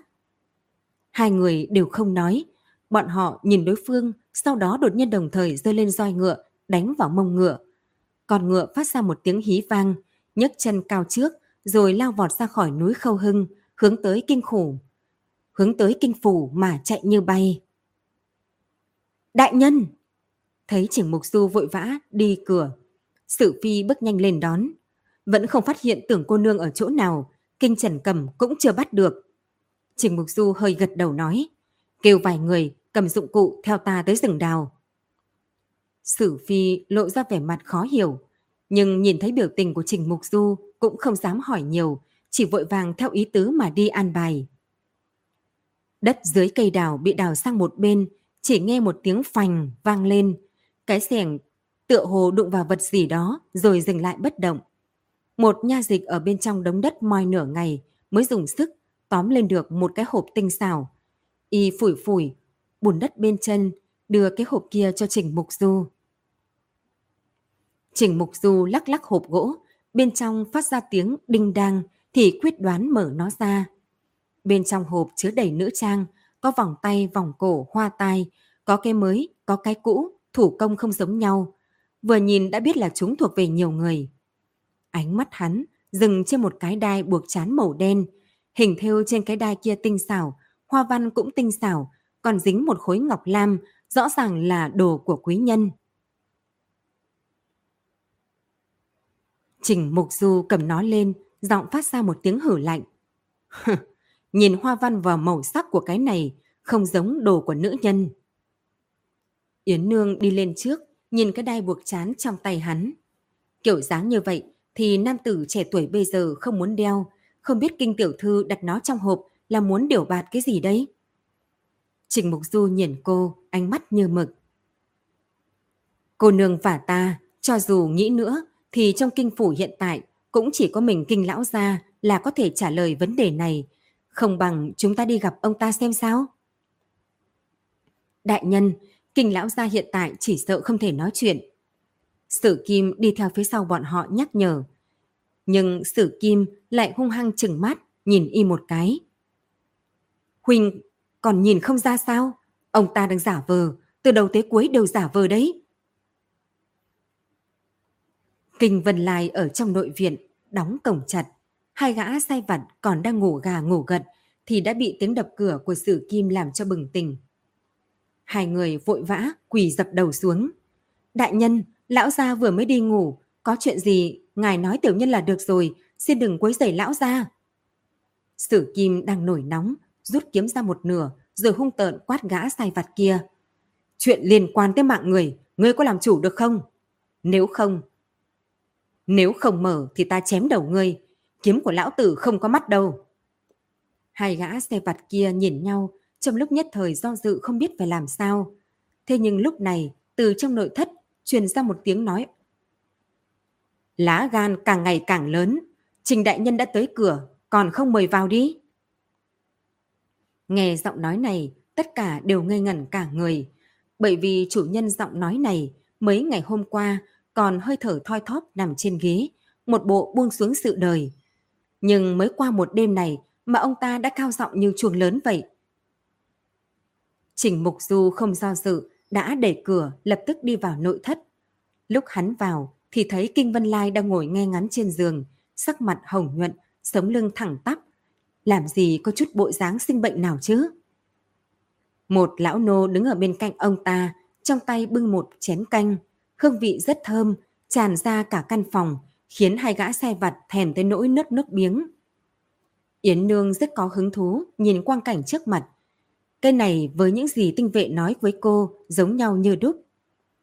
Kình lão thật là hùng phong không giảm, chỉ là chén canh xương dê nấu thung thung này.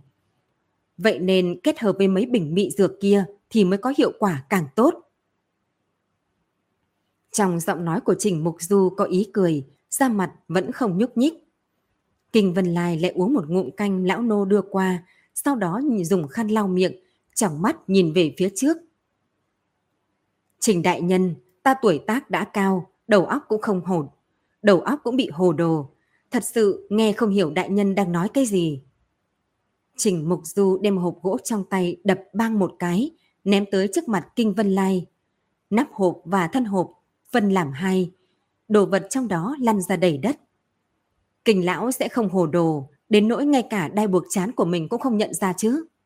Ta muốn hỏi ông một chút, vì sao đồ của ông mà và những nữ nhân bị chết kia lại cùng một chỗ rồi bị kinh tiểu thư chôn dưới gốc cây đào chứ? Kinh Vân Lai cao giọng cười, đôi mắt. Lúc này đôi tay nâng quần áo đứng dậy. Loại sự tình này, đại nhân làm sao có thể hỏi ta chứ? Tiểu nữ hiện tại đã bất tỉnh nhân sự. Đại nhân làm theo. Đại nhân làm sao biết những thứ này là con ta chôn xuống? Theo ta thấy, đây chỉ giống như là kẻ cắp trộm mấy thứ này rồi chôn xuống gốc cây đào mà thôi. Thấy sắc mặt ông ta không thay đổi, Trình Mục Du cắn răng cười lạnh một tiếng. Ta sẽ phái người đi so những trang sức đó để xem chúng có đúng là thuộc về những nhân đó hay không. Nếu đúng là của bọn họ thì làm sao?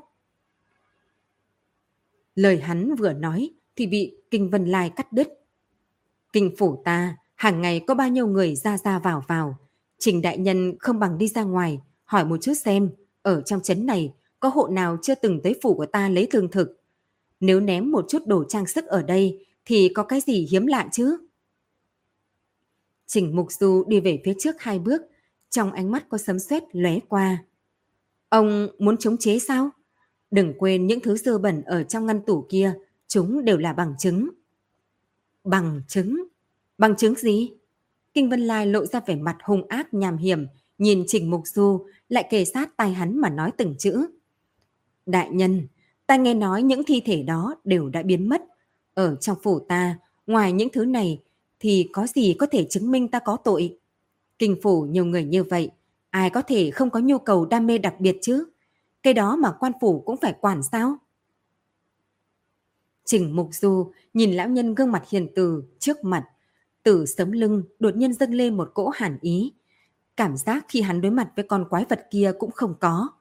Nó giống như nước đóng thành băng, bước thẳng tới tim phổi. Hắn biết chứng cứ có giá trị nhất của mình đã bị ăn không còn gì, và cùng với đống thi thể đã biến mất đó, là việc Kinh Vân Lai dù thế nào cũng sẽ không nói ra. Lão sẽ không nói tích tích ở đâu. Bi thương thật lớn, nháy mắt quét qua trái tim hắn. Trong nháy mắt, hắn muốn xông lên, dùng kiếm cắt đứt cái cổ đầy nếp nhăn kia. Nhưng một tia lý trí đem hắn cột lại vào bên cạnh, không sao chạy thoát thân được. Thấy vẻ mặt của hắn biến hóa, trên mặt Kinh Vân Lai đột nhiên có thêm vài tia đắc ý. Ông ta lại gần, tiến vào gần hơn, dùng giọng nói chỉ mình Trình Mục Du có thể nghe nói được.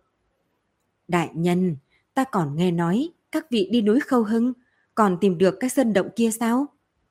Trình Mục Du dùng mình hỏi, sao ông lại biết cái động kia? Trong mắt Kinh Vân Lai có thứ gì đó từ nhạt chuyển thành đậm. Thân thể ông ta từ từ lùi về phía sau, trên mặt có biểu tình vừa kinh ngạc vừa nghi ngờ.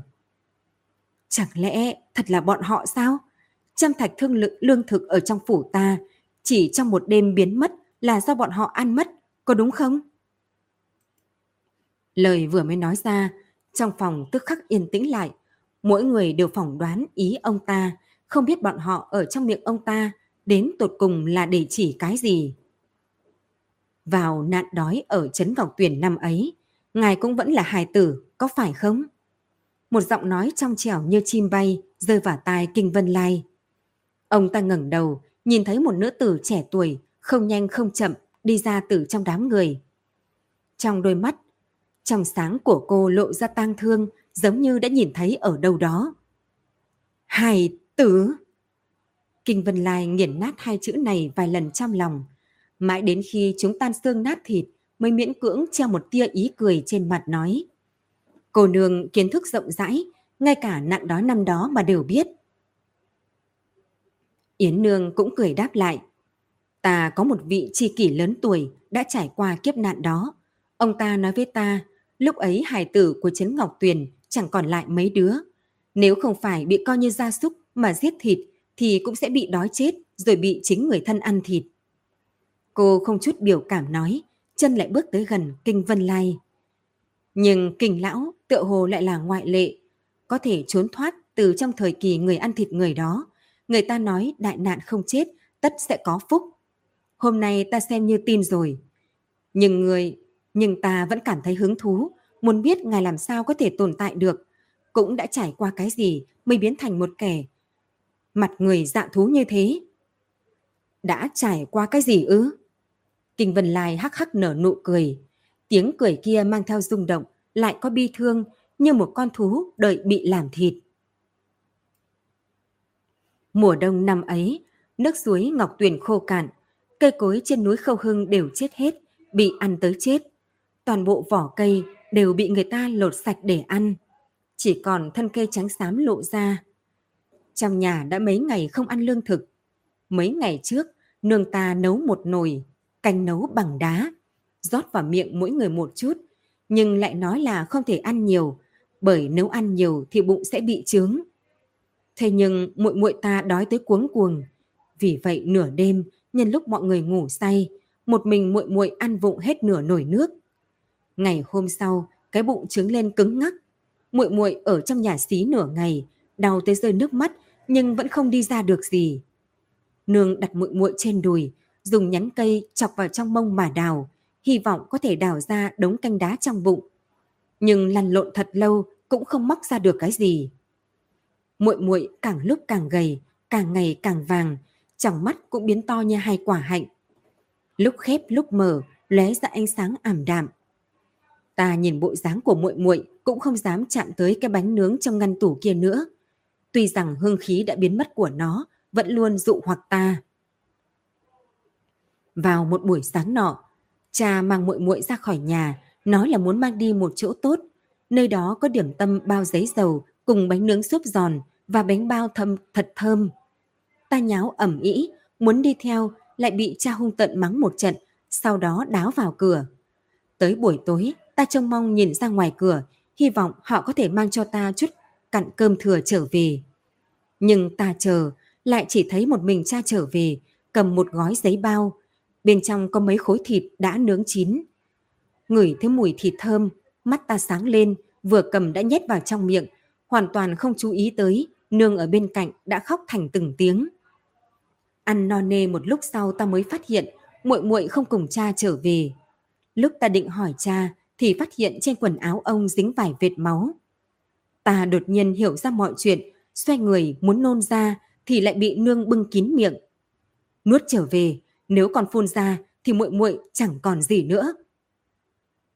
Lại qua mấy tháng, trong nhà lại một lần nữa rơi vào tình trạng hoàn toàn không có lương thực. Khi đó trên người ta mọc đầy bệnh khẻ, chảy nước đặc màu đen. Cả ngày ở trên giường hôn mê bất tỉnh. Một buổi chiều, ta từ ác mộng mở mắt ra, nhưng lại thấy cha ngồi si ngốc ở bên giường ta. Ông gầy đến không còn chút thịt, trong mắt như sắp rơi ra ngoài, bên trong như có hai ngọn lửa. Ta sợ tới mức, nhanh chóng nhắm mắt lại, giống như ở mép giường không phải cha ta, mà là một con chó sói bị đói tới phát điên. Vào ban đêm, ta nghe trộm cha mẹ nói chuyện. Cha nói, ta bởi vì ăn thịt muội muội nên mới biến thành bộ dáng như vậy. Ông nói ta sắp không được, bệnh ghẻ trên người chính là thi độc, căn bản ta sẽ không qua khỏi. Nương không nói lời nào mà chỉ ngồi yên một chỗ khóc, cuối cùng lại dùng khăn nóng lau chùi cả người cho ta. Ngày hôm sau, nương dùng một quả trứng gà và nắm bột, cuối cùng trong nhà làm cho ta một bát mì nước. Bà để ta từ từ ăn, sau đó chính mình ở ngoài cửa trộm thóc. Sau đó chính mình ở ngoài cửa trộm khóc. Ta không ăn bát mì kia, thừa dịp bà khóc đến lợi hại, ta bò ra từ cửa sổ, chạy thục mạng lên trên núi. Lá khô và tuyết điên cuồng đập vào mặt ta, cắt thành từng vết thương, thế nhưng điều này còn kém xa nỗi sợ hãi mãnh liệt trong lòng ta. Ta không biết mình đã ngã bao nhiêu lần, rốt cuộc khi ta bò tới đỉnh núi thì cả người bị liệt ra, không chống đỡ nổi, cứ thế nằm trên đất không đứng dậy nữa. Không biết hôn mê qua bao lâu, ta đột nhiên bị tiếng chân dẫm lên tuyết làm cho tỉnh lại. Vừa bỏ dậy thì thấy cha ta không biết từ bao giờ đã tìm lên núi. Ông không phát hiện ra ta bị hôn mê trong bụi cỏ, còn ta lại nhìn qua đám cành lá khô khốc, thấy ông ta mang theo cái cuốc tìm kiếm mọi nơi, không giống người mà lại giống quỷ. Ta đưa tay bịt lại miệng, tránh để mình kêu ra tiếng, rồi sau đó chậm rãi lùi về sau. Tự nhiên lại chạm đến một khối hư không, còn chưa kịp túm tới đống cỏ, đã bị rơi cả người xuống một cái hố to lớn. Hố này không sâu, bên trong lại chất đầy những bao tải màu xám trắng. Thân thể ta dừng lại trên một cái bao tải, sau đó lăn sang bên cạnh.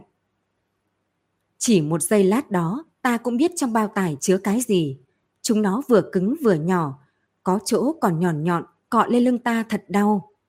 Ta quỷ gối bên cạnh những bao tải đó, trong lòng không sợ hãi. Hóa ra những đồng bạn của ta xuất hiện trong nửa năm nay đều bị ném ở nơi này. Bọn họ chỉ còn là một đám thi cốt ở trong túi. Hẳn là ở đây cũng có khung xương nho nhỏ của muội muội.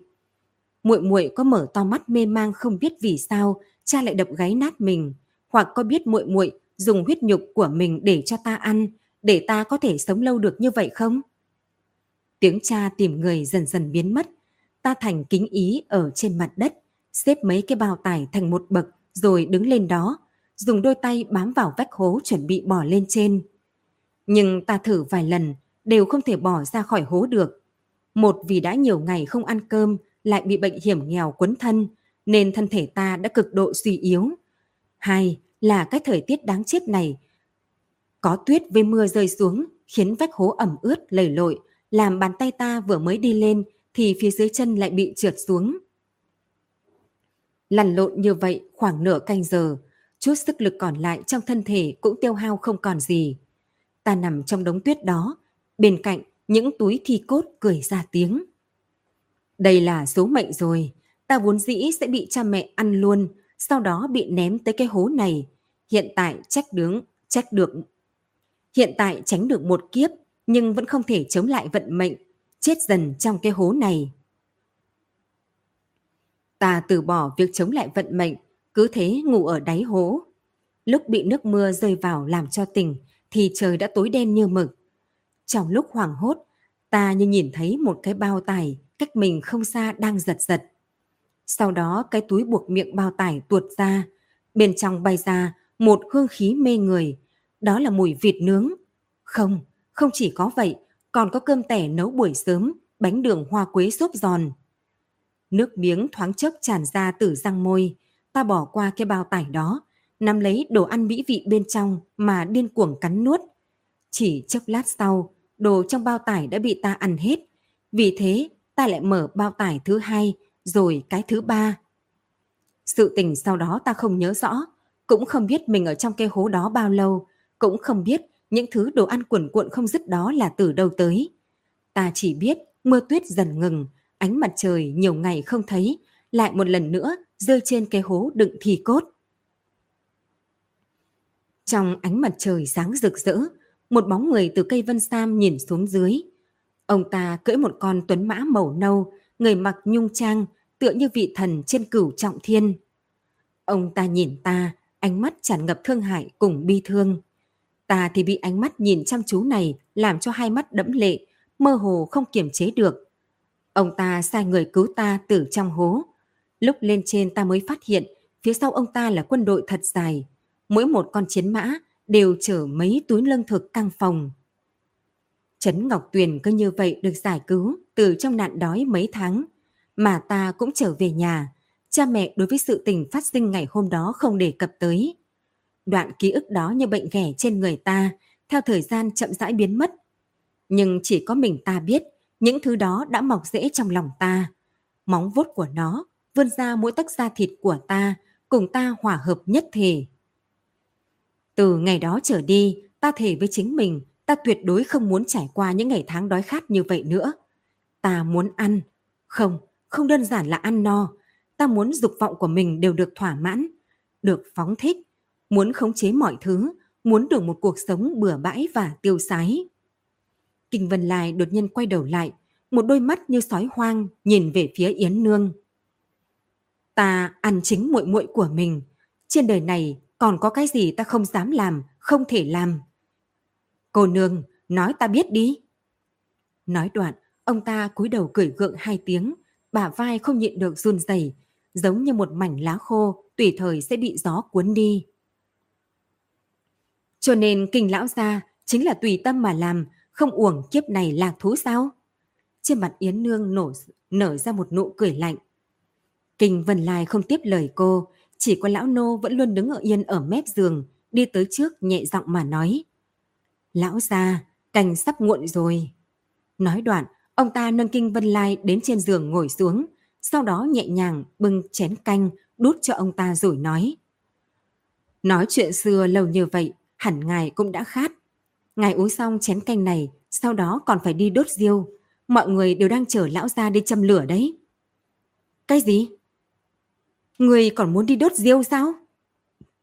Sử kim nhịn không được, hất vỡ cái chén trong tay lão nô kia quát. Mau nói ra, nơi các ngươi nhốt tưởng cô nương, bằng không ta sẽ lấy cái mạng chó này của ngươi. Trên mặt Kinh Vân Lai không có chút tức giận nào, mà chỉ nhận lấy khăn lão nô kia đem tới, nhẹ nhàng lau nước canh trên mặt, sau đó cười cười nhìn sỉ Kim. Ta đã không quản sống chết, chỉ vì Trình Đại Nhân còn phải báo cáo kết quả công tác lên triều đình đúng không? Phủ Tân An không phá được án, lại giết công hầu Hoàng thượng thân phong. Sử Đại Nhân, ngài nói đến lúc đó, mũ cánh chuồng trên đầu Trình Đại Nhân còn giữ được sao? Sử Kim nhất thời nghẹn lời, nhìn Trình Mục Du, lại chỉ thấy hắn không có biểu tình gì, giống như căn bản không chú ý tới vừa rồi xảy ra chuyện. Lúc này y đành không dám nói gì nữa, cầm kiếm ngượng ngùng mà lui xuống. Thấy vậy, Kinh Vân Lai đắc ý cười hai tiếng, lại nói với Trình Mục Du. Trình Đại Nhân, nếu không có việc gì thì Kinh Mỗ đi trước một bước. Hôm nay là đoàn ngọ, mọi người trong trấn đều đang chở ta đi nhóm mồi lửa đầu tiên. Gần đây người chết quá nhiều, trận hỏa hoạn đêm nay phải đốt to một chút, đốt hết đèn đuổi này đi. Dứt lời, ông ta cao giọng cười lớn đi ra ngoài cửa. Lúc đi qua bên người Trình Mục Du thì đã nghe thấy hắn nhẹ nhàng nói một cái. Người đi nhà trống, người đi nhà trống. Tháp Phật, là tháp Phật. Chỗ ông giam cầm các cô ấy chính là tòa tháp Phật, có đúng không? Kinh Vân Lai cứng người lại, thế nhưng trong miệng vẫn cường ngạnh nói. Trình đại nhân sợ là hồ đồ rồi, luôn nói điều gì đó, kinh mỗ nghe không hiểu. Tháp Phật là nơi thờ Phật, mà đại nhân cũng hoài nghi sao? Nếu đại nhân hoài nghi thì cứ để cho người đi điều tra, kinh mỗ tuyệt không ngăn trở. Nói đoạn, ông ta vung tay áo lên, sải bước đi ra ngoài cửa. Đại nhân! Yến Nương đi lên phía trước, sắc mặt lạnh lùng, ngữ điệu trầm thấp. Chúng ta chậm một bước rồi, tưởng cô nương hẳn là đã không còn ở tòa tháp Phật kia. Kinh Vân Lai giảo hoạt, hẳn là ở thời điểm đại nhân nghi ngờ đã rời người trong tháp đi, cho nên kinh tiểu thư mới để lại bốn chữ, người đi, nhà trống. Tả hiểu, Trình Mục Du nhắm mắt lại, lông mi thật sâu mà đè ép xuống. Nhưng ta còn muốn đi nhìn một cái, nhìn nơi cuối cùng cô ấy ở. Cửa lớn của tháp Phật bị mở ra, bên trong đèn đuốc sáng trưng, mỗi một tầng mỗi một góc đều có được đốt đèn trường minh chiếu sáng bức họa Phật tổ sắc thái rực rỡ ở trên tường. Ở giữa phòng bày một cái bàn bằng gỗ đàn màu đen, trên bàn đặt một cái hộp bằng vàng. Yến Nương đi qua mở cái hộp, cầm cuốn kinh ra nhìn, trên môi nở nụ cười. Lão già này đúng là nhiều tiền, ngay cả cuốn minh kinh cũng bị hắn thu được. Minh đại sư thời đường là cao tăng, Sao nghe cô nương nói lại như là người quen xưa vậy? Trình Mục Du khẽ nhướng mày hỏi. Yến Nương không để ý tới hắn, thu hồi ý cười trên miệng, dịch cái bàn qua một chút rồi lại ngồi xổm xuống. Ngón tay nhẹ nhàng mân mê sàn nhà. Khi sờ đến một khe đất thì đốt ngón tay cô nhẹ cong gõ hai cái. Khó trách, người của ngài lục soát khắp cả kinh phủ cũng không có thu hoạch. Hóa ra phía dưới cái này còn có một gian địa cung. Cô khẽ lẩm bẩm ở trong miệng, lại dùng lực tay một chút. Bá một tiếng, cô đã nhất được một cánh cửa lên để lộ cửa động đen tuyền phía dưới. Đám người Trình Mục Du hoảng sợ, bọn họ nhanh chóng chạy tới, liên tiếp nhảy vào cửa động. Lúc đèn đầu chiếu sáng địa cung kia, thì Yến Nương nhẹ thở khẩu khí. Là nơi này, đây chính là nơi viên khốn kỳ giao và những người khác. Cô vừa đi qua một góc nhà, vừa lấy ngón tay quét lên vách tường. Đại nhân, trong này từng có nước, trên vách tường còn lưu lại vệt nước. Ta hiểu. Trong giọng nói của Trình Mục Du lộ ra bi thương. Ông ta nhốt những nữ tử đó ở nơi này để chính mình hưởng dụng. Nhưng thời gian trước Hoàng Hà dâng nước, ông ta cũng đã vứt các cô ở đây bởi vì tất cả bọn họ có thể bị chết đuối. Lúc sau, nước ông ta mới sai người cột đá vào những thi thể đó rồi ném vào hồ sau kinh phủ. Ông ta cho rằng làm như vậy là có thể thần không biết, quỷ không hay, chôn vùi hành vi phạm tội của chính mình. Bên trên là thần Phật, mà bên dưới lại là luyện ngục. Có đôi khi, thiên đường cùng địa ngục chỉ cách nhau có một đường. Trên mặt Yến Nương lộ ra một mặt tàn nhẫn. Kình lão già này có khi chính mình cũng không có ý thức được khi lão ăn luôn muội muội của mình và những tàn cốt kia thì lão đã hoàn toàn từ bỏ quyền làm người, thoái hóa thành một con ma. Ta cũng nghĩ ông ta nói chính mình ở trong hố thấy được đống đồ ăn kia kỳ thực chỉ là ảo ảnh của ông ta mà thôi. Hoặc là nói rằng lý trí của ông ta lúc đó Lý trí của ông ta lúc đó đã hỏng rồi, vì có thể tiếp tục sống sót, tiếp tục yên tâm thoải mái sống sót, ông ta chỉ có thể tự chế ra một ảo ảnh cho chính mình. Nếu không, chẳng có ai sau khi ăn nhiều tàn cốt của đồng loại như vậy mà còn có thể tồn tại trên đời này. Bên ngoài, bỗng nhiên vang lên những tiếng hoan hô. Trình Mục Du ngẩng đầu, thấy một mảnh ánh sáng màu hồng tiến vào từ cửa sổ nhỏ của tháp Phật. Hắn bị thương nghĩ. Hắn bị thường nghĩ đây có thể chính là nơi tưởng tích tích bỏ mạng, vì thế trái tim thoáng chốc như bị cái gì siết lại. Không biết lúc tích tích còn sống, có bị lão ta... Hắn cắn chặt miệng đi đến bên cửa động. Đôi tay lôi kéo mép cửa động mà phi thân ra bên ngoài. Đại nhân! Đại nhân! Sử Kim và Sử Phi theo sát hắn đi ra ngoài. Yến Nương nhìn bóng sáng bọn họ, trên mặt lộ ra thần sắc, khiến người khác không hiểu. Vừa tò mò, vừa đồng tình, cô cũng đi theo ra bên ngoài, tới nơi náo nhiệt nhất của Trấn Ngọc Tuyền. Bị thương có thể khiến người ta khó quên nhất mà ngày hội sẽ cho họ một loại đặc quyền để quên đi những chuyện cũ, dành cả tâm tình để tham gia vào không khí hoan hỉ xung quanh. Dân chúng của Trấn hiện tại chính là như vậy. Họ vây quanh Diêu, nhìn ngọn lửa càng ngày càng cháy lớn, trong lòng quay cuồng, nổi lên nỗi sung sướng đã lâu không thấy. Mỗi người đều nhảy múa vui vẻ, giống như ngọn lửa này có thể đuổi đi những lạnh lẽo âm u đã cắm rễ trong thị trấn này, đem ánh mặt trời kéo về lần nữa. Các bạn thân mến, các bạn vừa mới nghe xong tập tiếp theo chuyện Tân An Quỷ Sự. Cảm ơn các bạn đã ủng hộ và theo dõi. Hẹn gặp lại các bạn. Cảm ơn tất cả các bạn. Để ủng hộ kênh, quý vị có thể để lại bình luận cũng như chia sẻ hoặc có thể ủng hộ tài chính trực tiếp về các địa chỉ đã được ghi ở phần mô tả.